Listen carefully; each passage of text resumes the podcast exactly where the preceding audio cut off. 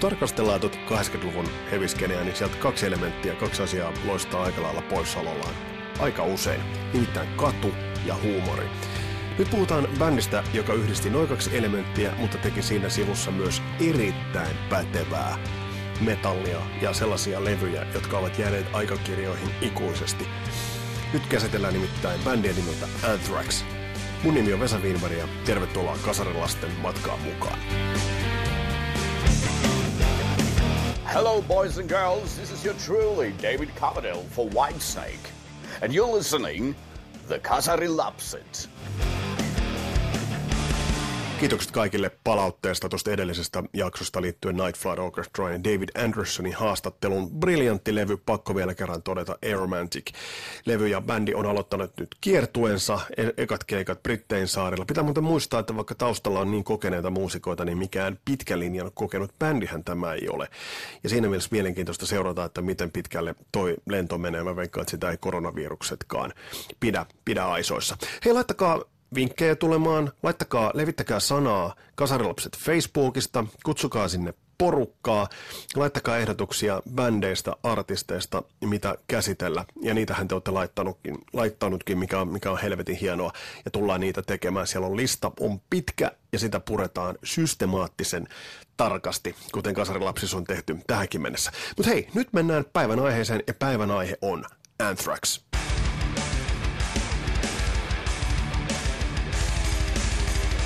Anthrax on ollut melkoinen kummajainen itse asiassa koko uransa aikana.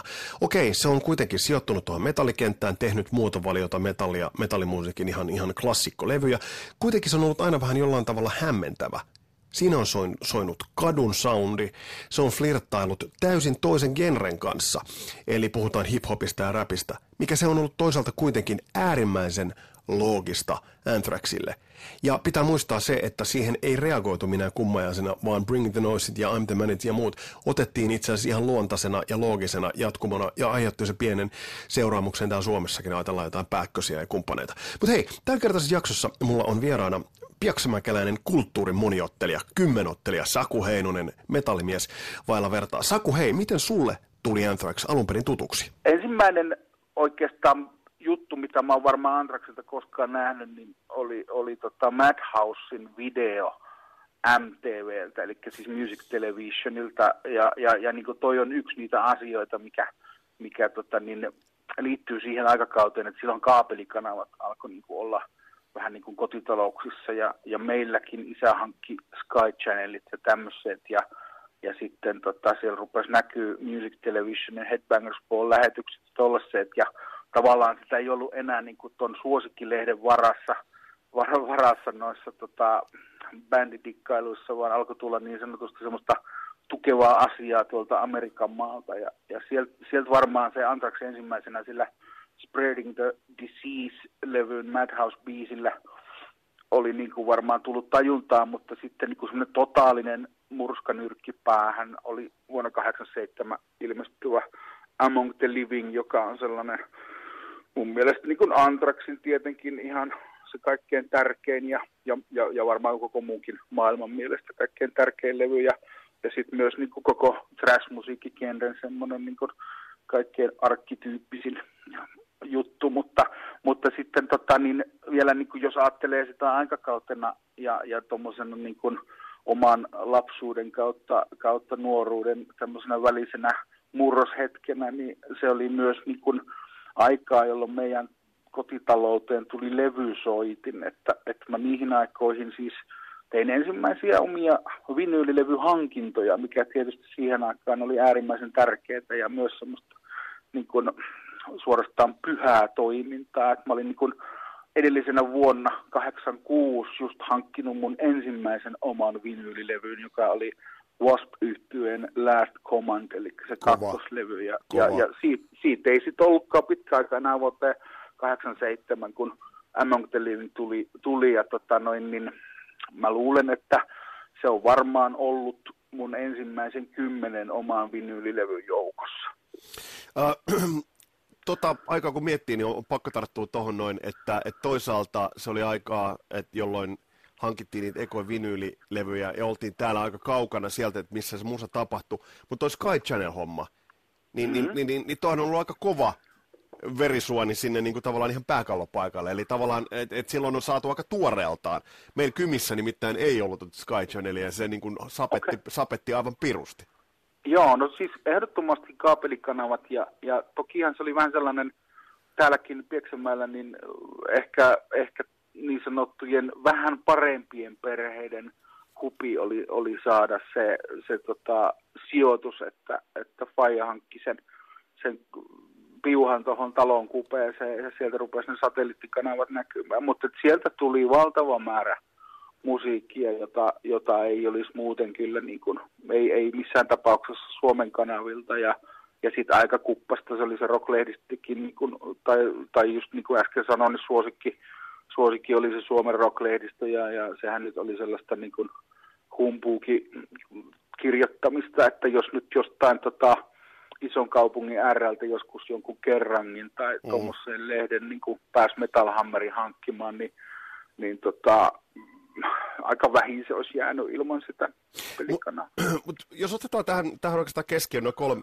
kolme levyä oikeastaan, mitkä, mitkä mainitsitkin, jotka ainakin niin omassa omas mielessä ovat niin Anthraxin oikeastaan sen, sen olennaisimman soundin ydin, eli Spreading the Disease, uh, Among the Living and State of Euphoria. Niin jos mennään ihan tuohon Spreading the Disease-levyyn, mä kuuntelin sen tuossa pari kertaa lävitse uh, pitkän pitkän tauon jälkeen, ja mä hämmästyn kahdesta asiasta, tai oikeastaan mm. kolmesta. Uh, hyvistä biiseistä, soundista ja siitä, että se oli hapantunut yllättävän vähän. Miten sä ton, ton levyn uh, itse miellät, joka on ilmestynyt siis jo 85, eli kuitenkin niin tuossa mielessä aika varhainen. Siinä oli aika monen hyppy siitä uh, hirvittävästä debyyttilevystä niin, niin, niin tähän näin. Niin mitä sä nyt mietit ton, ton Spreading the Disease-levyn?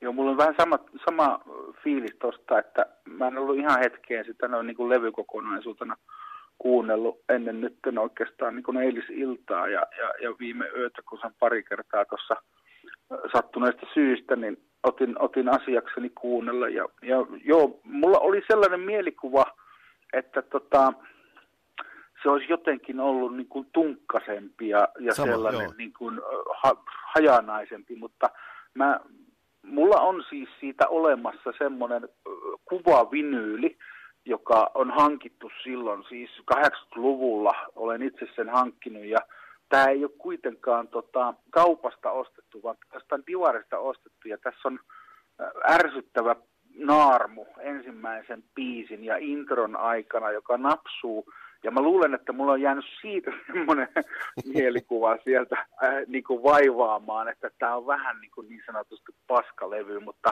mutta biisithän on aivan niin kuin, siellä on arkkityyppinen Madhouse, sitten joku Armed and Dangerous ja Medusa-biisit, mitkä on niin kuin tänä päivänäkin vielä settilistassa ja just silloin jonkun Among the Living kiertueiden, mitä kattelin niin kuin videolta, niin niiden niiden kautta niin kun ne biisit hän kuulu aina, aina siihen Anthraxin settiin, että et, tota, yllätyin myös kovasti siitä, että kuinka hyvää kamaa tämä on. Ja sitten yksi, mikä oli tämmöinen niin vähän vanhemman miehen näkökulmasta kuunneltuna, niin aika hyvin kuulee muuten sen, että esimerkiksi bändin, bändin niin kuin esikuvia on ollut Iron Maidenit ja tuollaiset niin New Wave of British heavy metal bändit, että, että kyllä mä olin sieltä löytävinä niin, niin kuin monista biiseistä niin kuin ihan selviä sellaisia sävellyksellisiä ja melodisia juttuja, mitkä niin kuin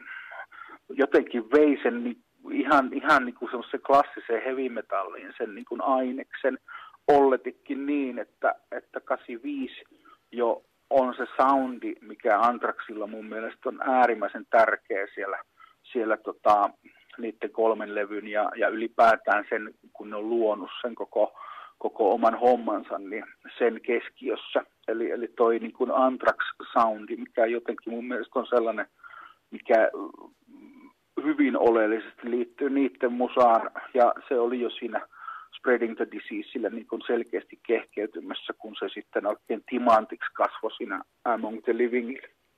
Uh, tässä on muuten mielenkiintoista se, uh, ootko Oletko Saku miettinyt sitä, että mikä merkitys oli Joey Belladonnalla, koska äh, kuitenkin vetää tosi kliinistä, vetää kuitenkin, siinä kuulee vähän sen, että Joey Belladonnalla on on varmasti mielessä olleet tuollaiset niin klassiset heavy shouterit. Eli tulee kuitenkin tuollaiseen, ei laiteta nyt Antraxia sen kummempaan äh, lokero, mutta Antrax oli kuitenkin tuollaisessa speed metal kautta trash kautta niin kuin äärimmäisen metallin lokerossa, ja Joey Belladonna tuo aika klassisen tuollaisen cleanin melodisen laulun tuohon. Jännä yhdistelmä.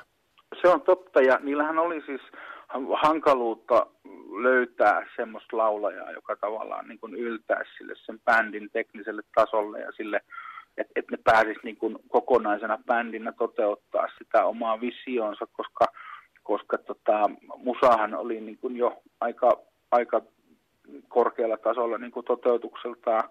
Joe Belladonna mun mielestä niille niin kuin lanseerattiin vähän niin kuin silleen ihan toista reittiä, että kokeilkaapa tuommoista, se ei ollut mikään niiden niin kuin frendi kuin ne muut aikaisemmat oli, vaan, vaan että se tuli niin kuin vähän kokonaan muista kuvioista siihen. Ja, ja mä oon ymmärtänyt niin, että Andraksin jätkät suhtautui siihen hyvin skeptisesti silloin, kun se tuli ensimmäisiä kertoja studion laulaa, mutta sitten kuitenkin sai sen niin kuin toimimaan ja, ja, ja luojan kiitos, että sai, mm. koska niin kuin esimerkiksi sen jälkeen, kun Belladonna lähti Anthraxista menemään ton Persistence of Time-levyn jälkeen, niin mä kyllä menetin niin kuin totaalisesti mielenkiintoinen siihen bändiin. Että tämä on yksi niitä niin kuin bändejä, joissa mä kaipaan tätä niin kuin klassista kokoonpanoa, enkä oikein osaa sulattaa sitä niin kuin millään muulla, muulla laulajalla tai basistilla tai mitä nyt ajatteliskin, että vähän kova pala on nykyään toi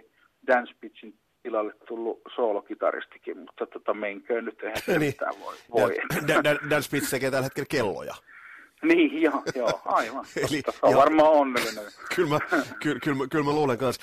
Uh, sellainen kaksi elementtiä, jotka... Uh, ei, ei rinnastella laittaa nyt sen enempää niin tähän Big Fouriin. Puhutaan Slayerista ja puhutaan, puhutaan Metallicasta ja Megadethista. Ne menee siellä rinnalla uh, ja kulkevat siellä, mutta kaksi asiaa, mitkä Anthraxissa alkoivat, jos katsoo nyt jo itse asiassa Sprint the Disease-levyä, niin kaksi elementtiä, jotka kulkevat ja ovat kulkeneet mukana, niin ovat katu ja toinen on huumori.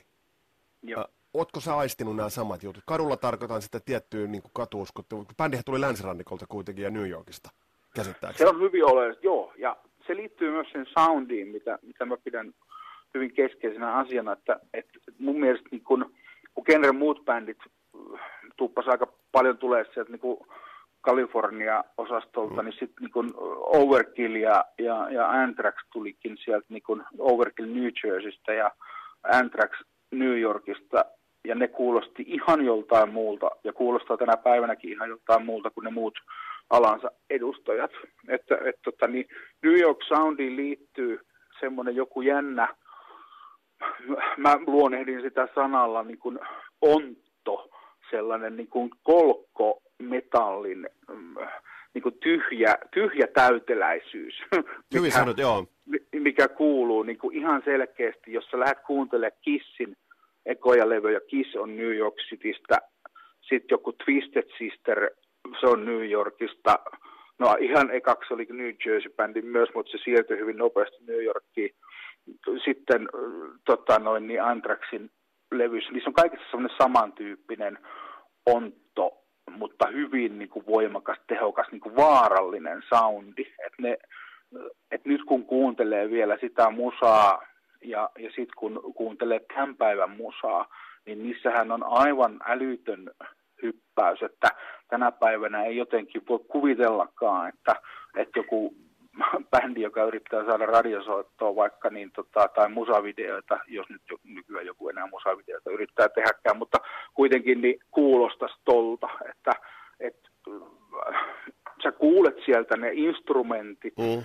Sä pääset fiilistelemään siellä niin kuin oikeastaan kaikista soittimista, mitä siellä on, ja, ja, ja silti no, siellä on semmoisia niin vahvoja thrash-elementtejä, niin kuin joku tupla pasari, mm ja, ja, ja tota, bellon bassot ja tommoset, mitkä niin jyrähtelee siellä. Ja jos vertaa niin aikalaisiinsa ja muihin thrashin näihin just Big Fouriin, mitä otit esille, niin et Metallican ekat levyt, Slayerin ekat levyt, Megadethin ekat levyt, hämmentävää on muuten, että, että tota Slayerin ekat levyt ja Metallica ekat levyt tuli hyvinkin samoihin aikoihin kuin Anthraxin ekat levyt, että ne on tosiaankin niin kuin syntynyt samoihin aikoihin, niin sieltä tulee tosiaan niin kuin ihan, ihan omalla laillaan se, se musa. Ja mä, mä tein tota niin, semmoisen jännän havainnon, kun mä sitten myös kuuntelin digitaalisesti Among the Livingia viime yönä korvakuulokkeilla, niin sieltä kun eristi niin kuin mielikuvituksessaan kitarasoundeja, niin olinpa tosi yllättynyt siitä, että ne enteili tosi paljon samaa soundimaailmaa, mikä tuli sitten muutama vuosi myöhemmin niin kuin Metallican Justice for Allilla, mitä pidetään sitten taas semmoisena niin kuin todella kummallisena, soundillisena outolintuna ja, ja sitä kautta niin kuin suurena teoksena, niin kyllä niitä samoja kitara, kuivia kitarajuttuja ja sitä, niitä jumalattoman kuivia rumpuja ja muita, niin niitä on jo niin kuin Anthraxin Spreading the Diseaselle ja Among the Livingille niin kuin aivan valtavasti mukana. Ja, ja toi Eddie Kramer, joka on ollut niin kuin tekemässä engineerinä sitä Among the Livingia, niin on kyllä niin kuin todella merkittävä tollainen niin kuin äänivelho, joka, joka kyllä väitän, että vastaa niin kuin just tämän Among the Livingin kautta niin, niin todella isosta semmoisesta niin soundillisesta perinteestä, mikä tähän niin kuin lajiin on, on rakennettu ja mikä, mikä siihen nyt sitten niin kuin historiallisesti näköjään liittyy. Ennen kuin mennään tuohon Among the Livingiin, niin entä sitten tämä äh, tämä huumori? Sitä ei nyt tässä Spreading the Disease-vaiheessa vielä ollut, mutta siinä vaiheessa, kun Anthrax alkoi tulla omaan vaikutuspiiriin, niin, niin silloin alkoi niin kuin vilkkua Bermuda-sortsit, pressikuvat tai niin kuin kuvat lehdissä, jolloin bändi ää, ei suinkaan irvistä ja näytä Devil Hornia, vaan siellä on esimerkiksi Scott Ian, joka virnistää ää, ää, maskottimaisen oikeastaan hupasasti. Bändi, joka ää, joka vaikuttaa positiiviselta. Tämä pisti ainakin niin kuin Kymiläisen Heavy niin kuin reseptorit niin kuin aika lailla sekaisin, että, että mitä tapahtuu, jos katsot samaan aikaan, katsot Metallicaa tai katsot Slayeria tai mitä tahansa. Touhu oli hyvin toisenlaista. Katu, Joo. huumori, mikä tämä keitossaku sun mielestä oli?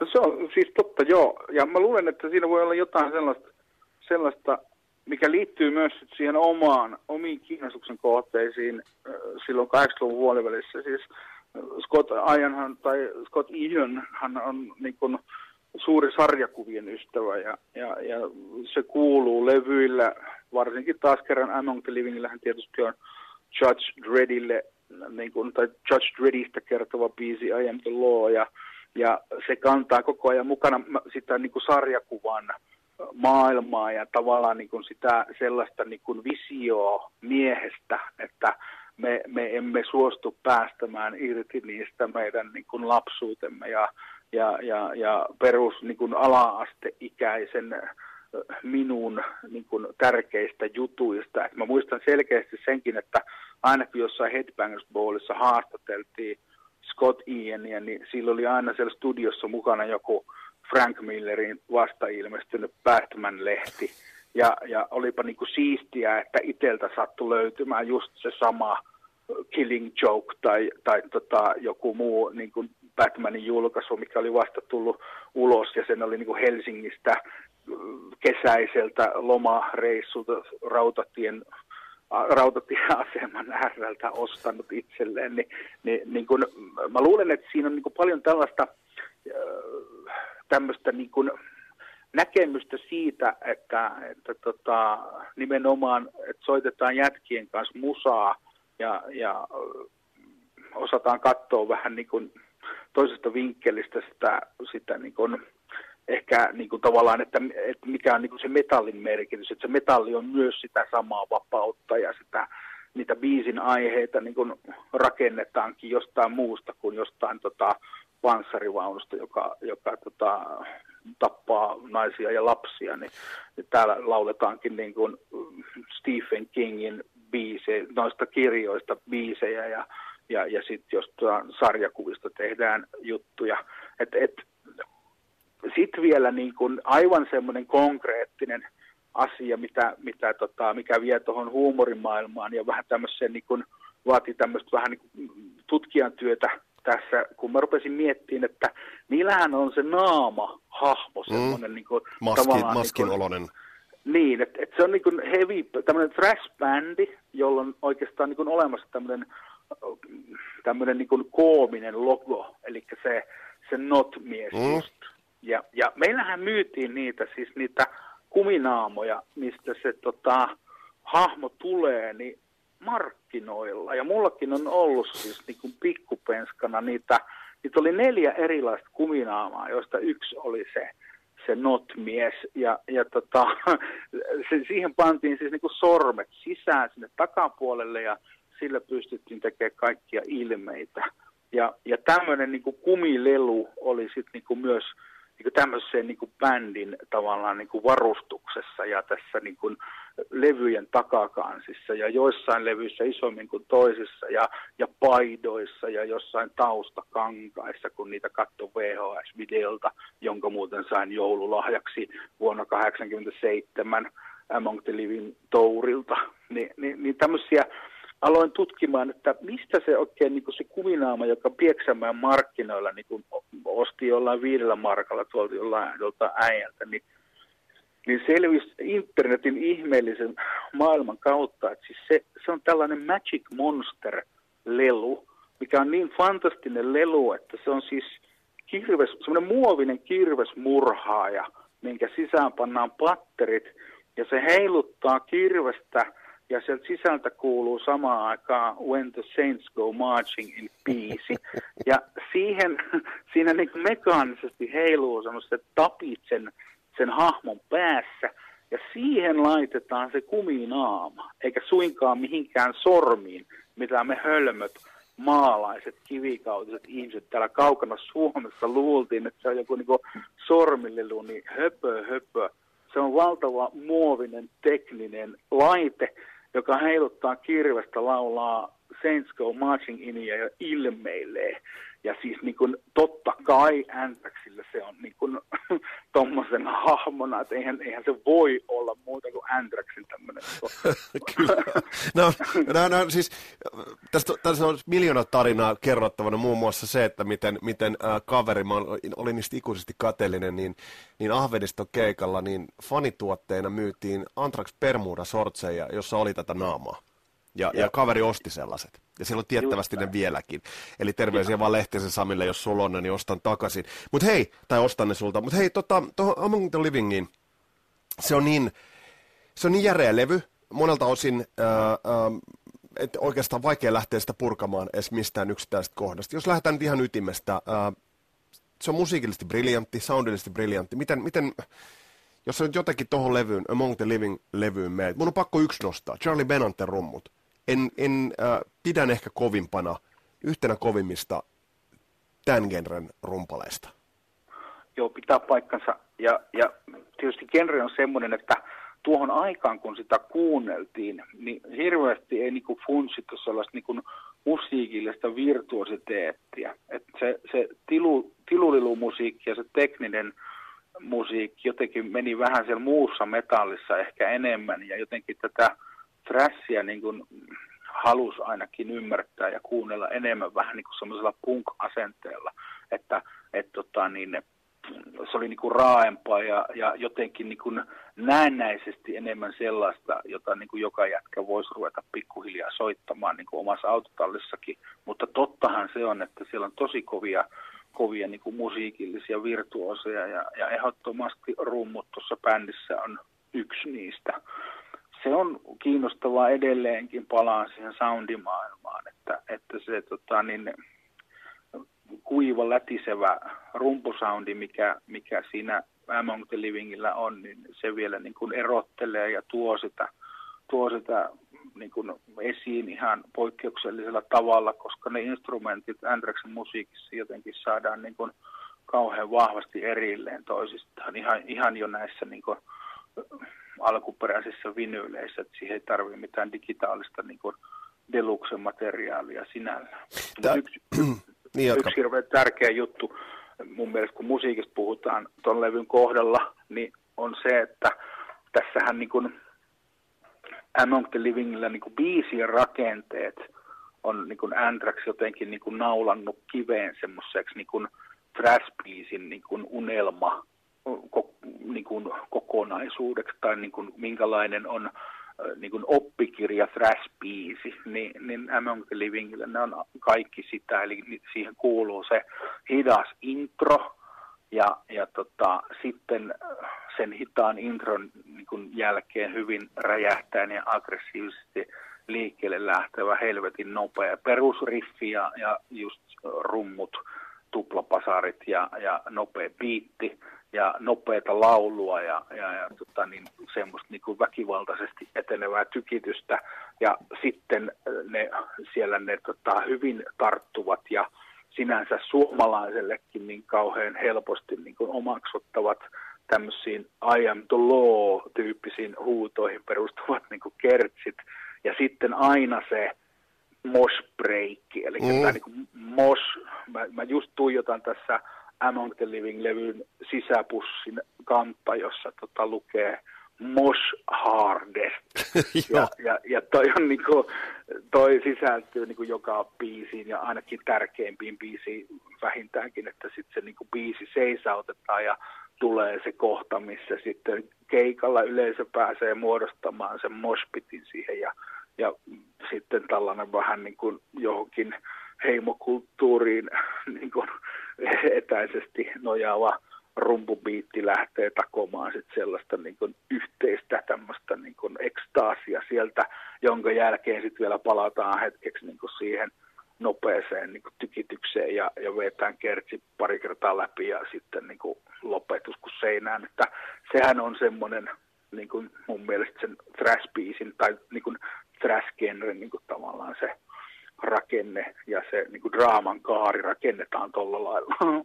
Joo, tästä Codin Motion on, on oikeastaan niin kuin ihan malliesimerkki, että se kun lähtee, lähtee sillä uhkaavalla riffillä, jonka jälkeen Frank Bellon basso lähtee, ja, ja, ja sitten tulee Benante, Benante tuohon mukaan. Tuossa on paljon, paljon niin kuin sitä katua, paljon sitä raakaa soundia, äh, mutta saavuttivat myös kaupallista menestystä, äh, ja, ja sitten MTV-rotaatiota.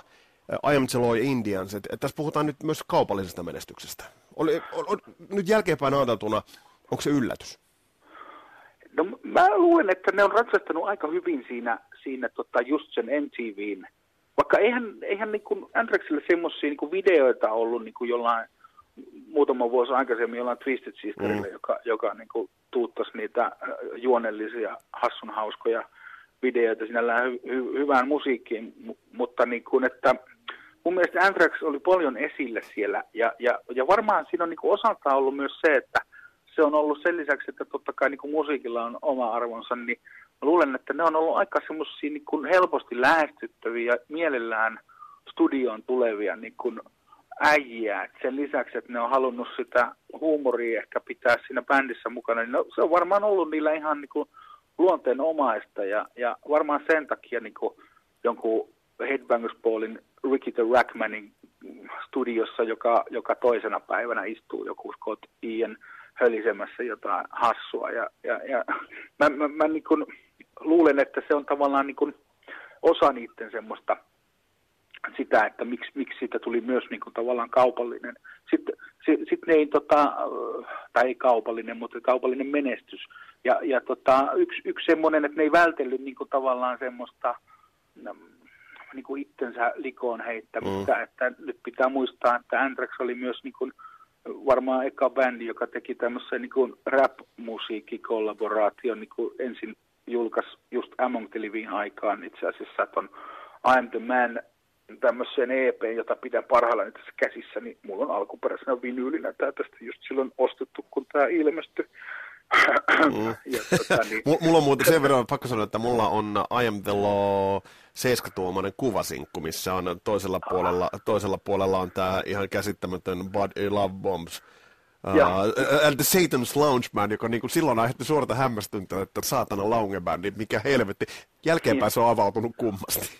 Joo, joo. Eli joo, ne teki näitä tämmöisiä niin kuin, crossovereita jo, jo niin kuin siinä vaiheessa, kun ei, ei semmoisesta vielä niin kuin puhuttu. Mm. Niin, että, että niin kuin ensin Beastie Boysin kanssa ja, ja tavallaan niin kuin Beastie Boysiin tavallaan, tavallaan niin kuin linkittyen tämä I'm the Man, mitä ne esitti sitten semmoisena omana kokonaisuutena aina. Se kuuluu myös niin kuin live-keikan tota, yksi sektori tuli, missä ne jätkät vaihteli vähän soittimia ja, ja Belladonna meni rumpuihin Joo. ja näin poispäin ja sitten vähän räppäili siellä. Ja sitten myöhemmin hän teki Public Enemy kanssa ihan yhteisen biisinkin. Bring the noise.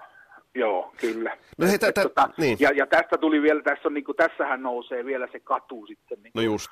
esiin ja se New Yorkin, New Yorkin tota, tämähän on Queensista tämä bändi, niin kuin Juman kautta Ramones vuonna 74 perustettu Ramones on Queensista kanssa ja, ja tota, niin, jos miettii vieläkin sitä New Yorkia, niin kuin, mikä mun mielestä kun aina merkitsee hyvin paljon se, että mistä se bändi tulee, niin miltä se silloin kuulostaa. Niin tosiaan, niin kuin tuossa aikaisemmin sanoitkin, niin aikaisemminhan noilla ekoilla levyillä, niin Anthrax on selkeästi nahkabändi, niillä on mustat prätkarotsit niin kuin Ramonesilla ja revityt, polvista revityt farkut ja, ja tyyli on niin kuin tavallaan sama, että se vasta sitten oikeastaan Among the Livingin aikaan alkaa muuttumaan sit siihen Bermuda-osastoon ja, ja sieltäpä tullaankin siihen kohtaan, mikä, mikä liittyy niin kuin omaankin elämään aivan ruumiillisesti, niin oli toi skeittaus.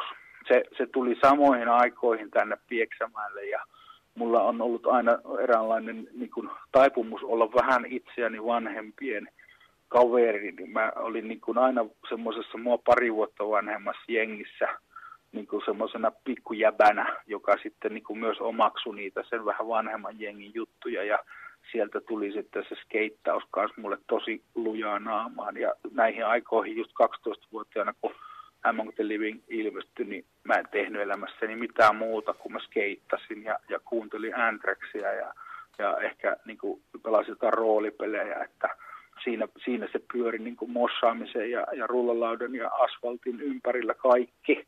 Et, et niin kuin, siinä kohtaa tuli ne permudasortsit ja, kyllä, ja, kyllä. ja tavallaan se ihan kokonaan niin kuin oma tämmöinen niin kuin muotityylikin, mikä niin kuin ton bändin kautta mun mielestä Suomeen tuli. Se on muuten mielenkiintoista, uh, tämä Bermuda Sortsit ja, ja tämä osasto, niin Among the Living hän on osittain äänitetty Bahama, Bahamalla samassa studiossa, missä on Iron Maiden Somewhere in Time ja Judas Priestin Turbo, se oli kai aikamoinen hittistudio, tuo Compass Point.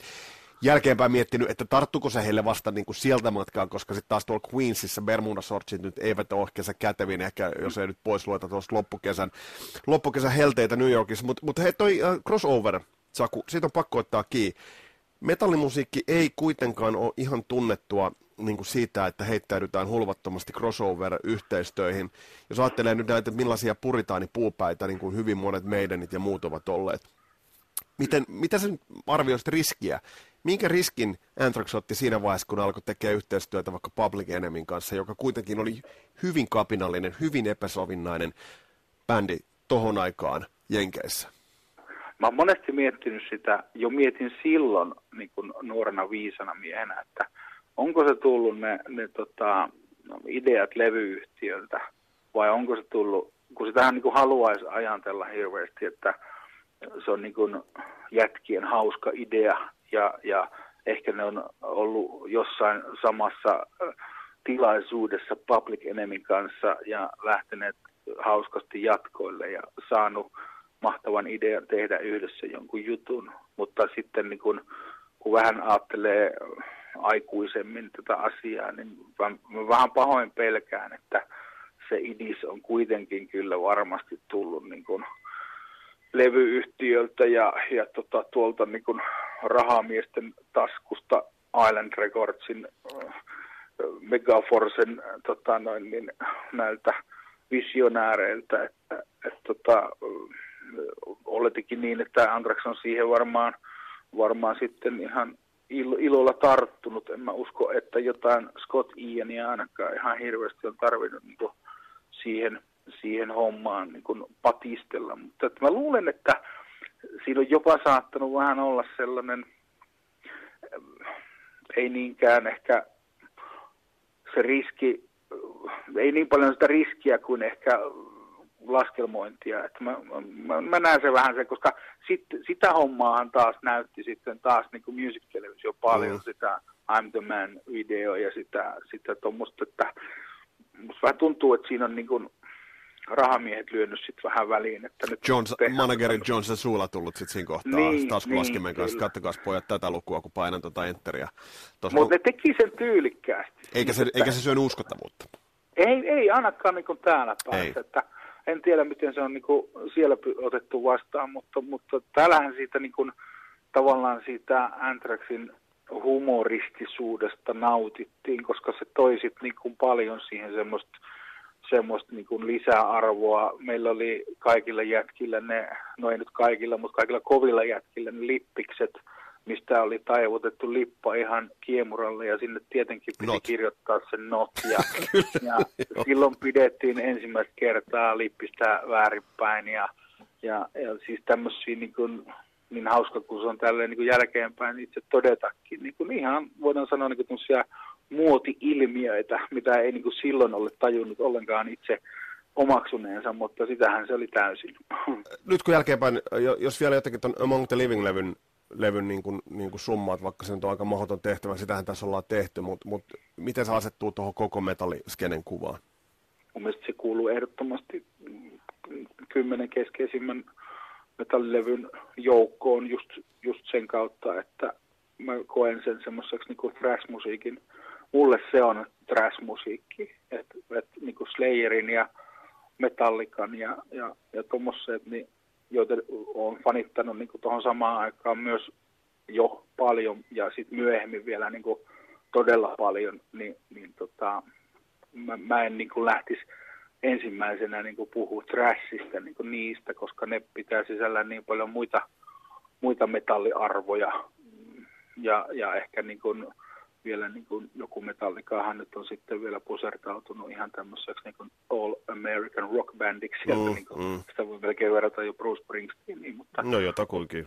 Mutta niin kuin Anthrax on thrash ja, ja sitä kautta niin se on, se on sen totaalinen arkkityyppi, että jos sä paat Wikipediaan thrash, niin siellä varmaan kerrotaan, että se on musiikkia, joka yhdistää melodista heavy metallia ja hardcore punkkia. Ja käytännössähän Among the Living on just sitä, ja se on piste. Se, se on niin kuin tyylipuhdas levy.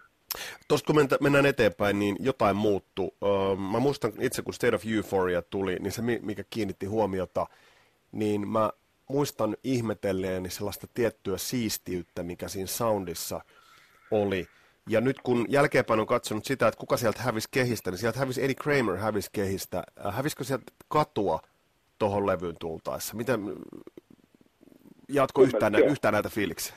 Kyllä, ehdottomasti. Ja, ja siinä kohtaa jo siis Among the Living oli niin, kuin niin, niin käsittämätön niin kuin läjäys omaan nuoren naamaan, että siihen State of Euphoriaan oli jo vähän niin kuin, tiedätkö, silleen niin kuin hapoilla päästä, päästä kiinni, että, että siinä tietysti niin kuin, lähdettiin sitten varmaan, niin kuin, just niin kuin sanoit, että Kramer oli jo pois, niin sieltä niin kuin soundillisesti rupesi löytymään niin kuin uudenlainen antraksi, mikä sitten ei ehkä niin paljon enää mua viehättänytkään. Toki mä muistan, että mä kuuntelin kyllä levyä niin kuin aivan julmetun paljon ja varsinkin niin kuin A-puoli sello alkuin. Joo, ja kyllä. On, on, on niin kuin tosi semmoinen niin kuin tärkeä niin kuin melodia siltä aikakaudelta niin kuin itselle päässä ja kun se tänä päivänäkin, kun se tulee tuolla Andraxin keikalla livenä, niin kyllä se on niin kuin yksi niin kuin hienoimpia hetkiä mun mielestä se on kuulla, kuulla se ja,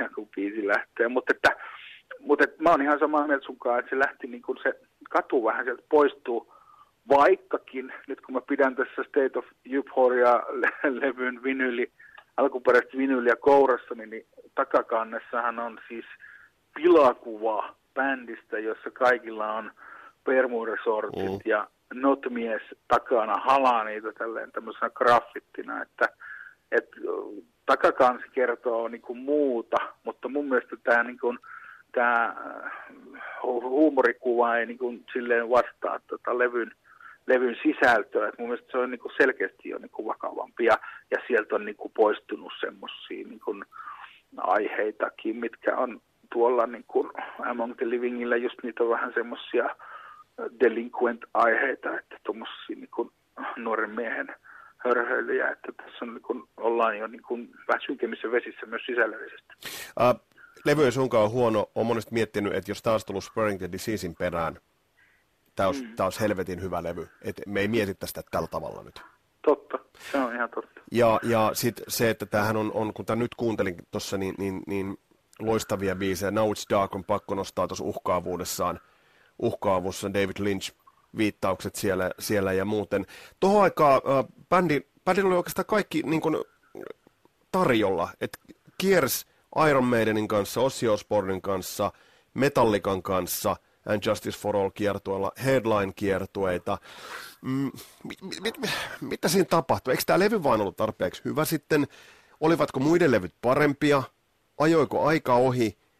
Mit, mitä, mitä tällä niin kuin tapahtui, että tämä ei ottanut sitä steppiä, minkä esimerkiksi Hetfield ja kumppanit ottivat? Mutta onko siinä niin sitten, että, että tota, se kuitenkin thrash-musiikin maailmassa niin kun se, se korkein huippu oli just siinä 87 niin kuin kaikilla. Ja sitten se lähti niin kuin jo vähän niin kuin muille vesille. Eli siinä piti tavallaan tehdä siinä kohtaa, äh, piti tehdä tietynlainen valinta, joka esimerkiksi Metallikalle äh, oli, Kyllä. esimerkiksi One oli se valinta. Eli One breikkas Metallikan äh, mainstream-yleisölle Iso, isosti, mutta Antraxil, onko näin, että Antraxil ei ollut sitä biisiä, jolla se olisi niin kuin Bible Beltin, Beltin perusmarjatan äh, tavoittanut? Joo, hyvin sanottu. Mä oon, joo, kyllä mä oon sitä mieltä, että, että niin kuin tavallaan Antrax jäi vähän niin kuin niistä muista, muista isoista bändeistä, sitten niin kuin se, se, se oli se niin kuin edelleenkin vähän se punkimpi, niin kuin asenteeltaan punkimpi bändi, ja mä luulen, että se on niin kuin halunnut varmaan keikka hommissakin niin kiertueella, niin skoutata semmoisia vähän pienempiin. Se, se ei ole niin kuin laskenut käsistään klubikeikkoja niin nopeasti kuin varmaan noin muut bändit, jotka on muuttunut stadionbändeiksi, vaan varmaan niin kuin heti kun vaan mahdollista. Että, et, et mä luulen, että se on niin kuin myös osa sitä tota, ton niin kuin bändin jätkien asennetta. Et niillä on vähän, vähän toisenlainen niin kuin, ja, ja sekin varmaan johtuu siitä, että ne tulee New Yorkista. Ja mun mielestä kuitenkin toi tota, State of Euphoria niin kuin biiseissään pitää sisällään edelleenkin niin kuin semmoista niin kuin nyökkäystä ja, ja niin kuin kumarrusta tavallaan semmoisiin niin esikuviin ja ehkä vielä enemmän sinne johonkin niin kuin punkin,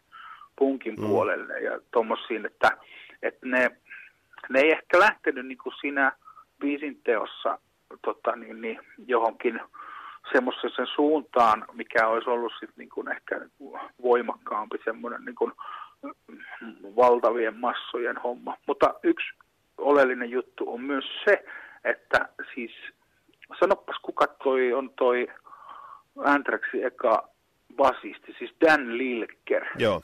josta tuli tota, Nuclear Assaultin frontmani sitten, kun se lähti tota, ekan levyn jälkeen pois siitä bändistä niin, niin tota, ha, jännää on se, että Spreading the Diseaseillähän on Dan Lilkerin tekemiä biisejä, ja vielä Among the Livingillä niin kuin sanotaan, että Dan Lilkerin vaikutus on, niin kuin on todella ilmeinen, että mm.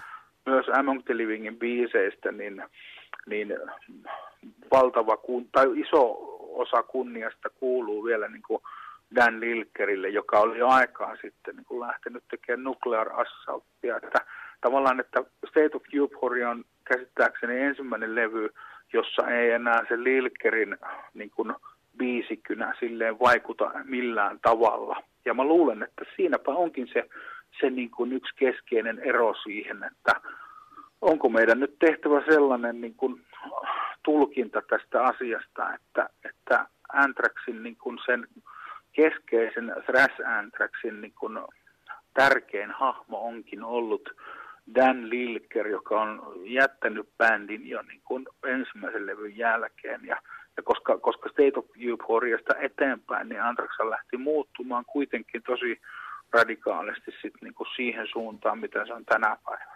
Ja kerrottako tämän podcastin kuulijoille ja tämän jakson kuulijoille, että me tosiaan nyt ollaan tehty tietoinen valinta näihin kolmeen levyyn, koska näitä pidetään oman sydämen kammioissa aika, aika arvokkaiden lukkojen ja pitävien lukkojen takana. laadukkaina klassikkolevyinä.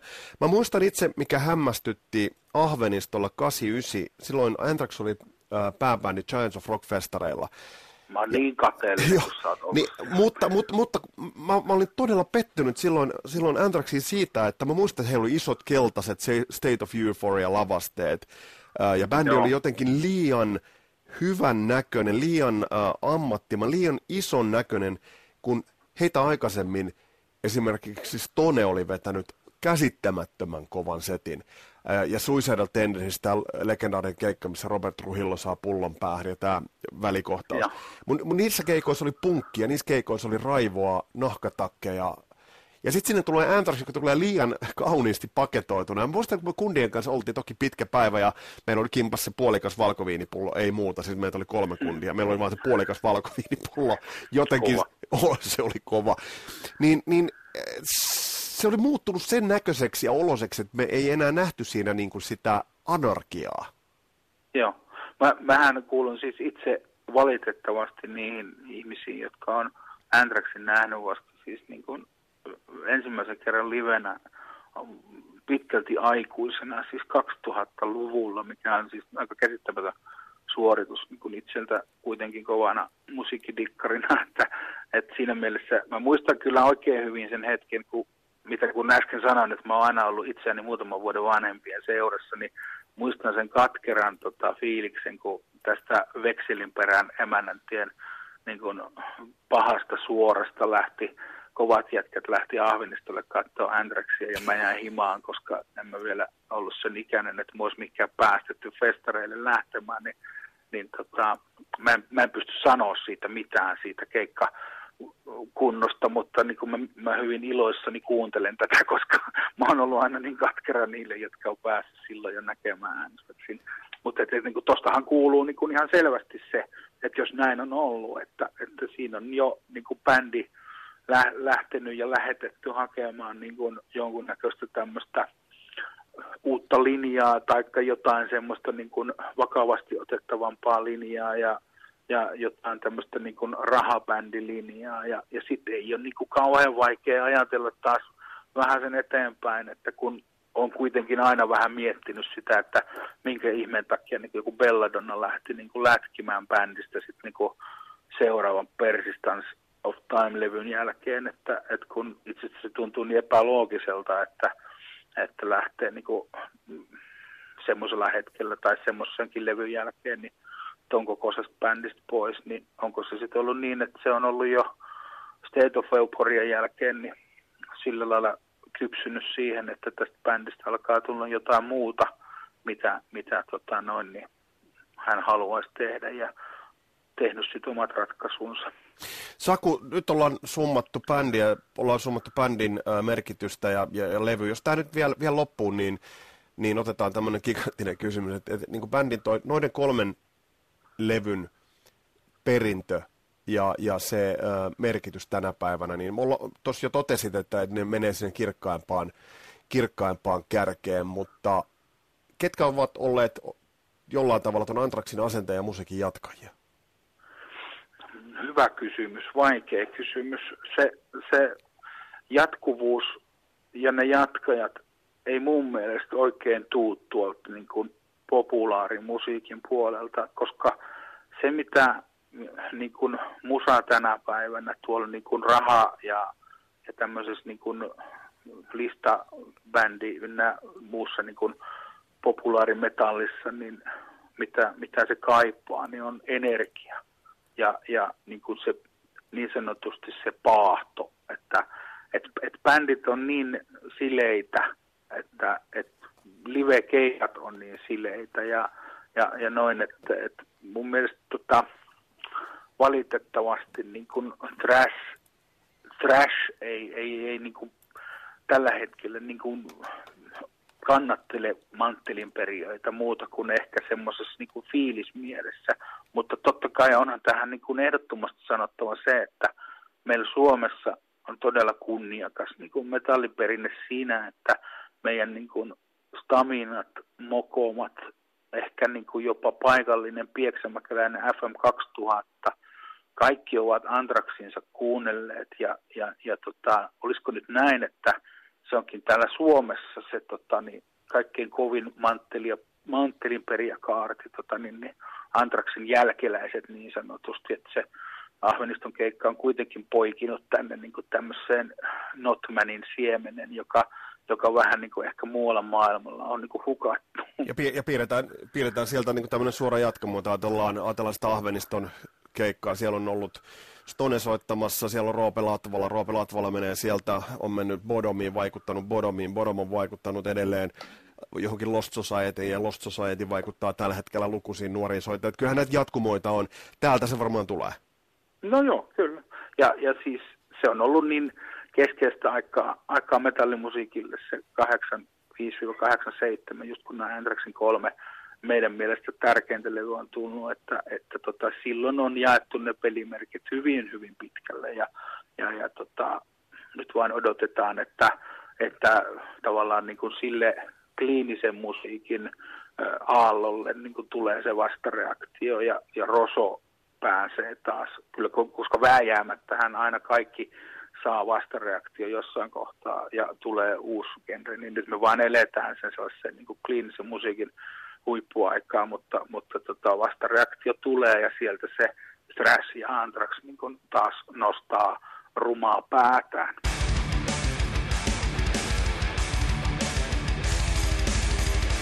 Eli näin totesi Saku Heinonen, kiitokset Sakulle vierailusta. Ja Sakua muuten tullaan kuulemaan tässä podcastissa myös jatkossa. Ja tulevista vieraista voidaan paljastaa sen verran, että meillä on myös Motorhead-jakso tulossa. Mutta siitä ei vielä sen enempää. Kerrottakoon, että siellä on mielenkiintoinen vieras ja mielenkiintoinen näkökulma. Levitä Kasarilaisten sanomaa, levitä tätä jaksoa, kutsu porukkaa meidän Facebook-ryhmään, laita sinne ehdotuksia, kommentteja, vastaväitteitä, kaikki ovat tervetulleita. Mun nimi on Vesa Winberg ja mukavaa, että olit matkassa mukana. Palataan astialle. Moro!